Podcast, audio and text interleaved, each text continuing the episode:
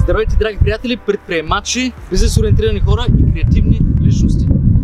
Днес искам да запиша едно видео, в което да ви обясня защо всъщност има работа за всички. Много хора казват, ето в България няма работа, или пък, абе, трудно се намира работа.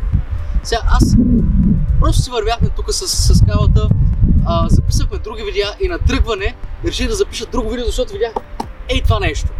Ела малко по-наблизко кава да, да го покажем на хората. Гледай сега, колко работа има по това нещо. Нека се замислим. Някой е осъзнал, че има нужда. Нужда от някакъв тип подобрение. Има хрумнала идеята как, какво да бъде това подобрение. Друг, може би инженер, е измислил каква да бъде формата на това нещо.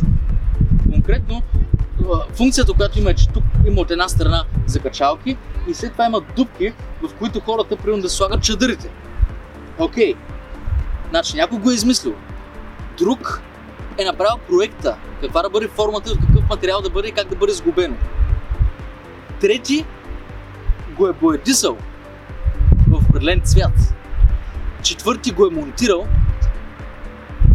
И пети, който може да бъде третия пак, го поддържа и го боядисва и го ремонтира, ако се налага.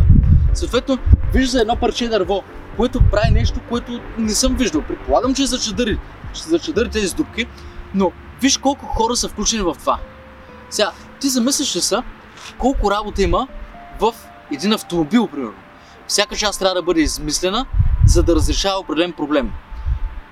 Всяка част трябва да бъде, да бъде направен дигитален дизайн, 3D дизайн, а, визуален дизайн, как да бъде сглобена правилно с всички останали части. Всичко това трябва да бъде измислено. Някой трябва да направи прототип. Инженер да направи прототип. Значи ти представяш ли си това? Не само, че някой трябва да измисли тази част за автомобила, да направи дизайна, да направи прототипа, след това трябва да се тества. Значи някой трябва да го тества това нещо. Този човек трябва да знае какво прави, нали? Смисъл не става, а, да знам, бай Николай да ти го тества. Не, той трябва да е човек, който да знае как да го тества. А, на физическо натоварване, а, дали се изпълнява правилно функцията, дали се сглобява правилно. След това да върне фидбек. Как да, да бъде подобрено. Инженера трябва да прегледа този фидбек, да го подобри. Тогава трябва да се направи перфектния кълъп, фабрика, където се произвежда тази част. Да се чистят материали, да се числи стойност, продажна, пазарна стойност, производствена стойност,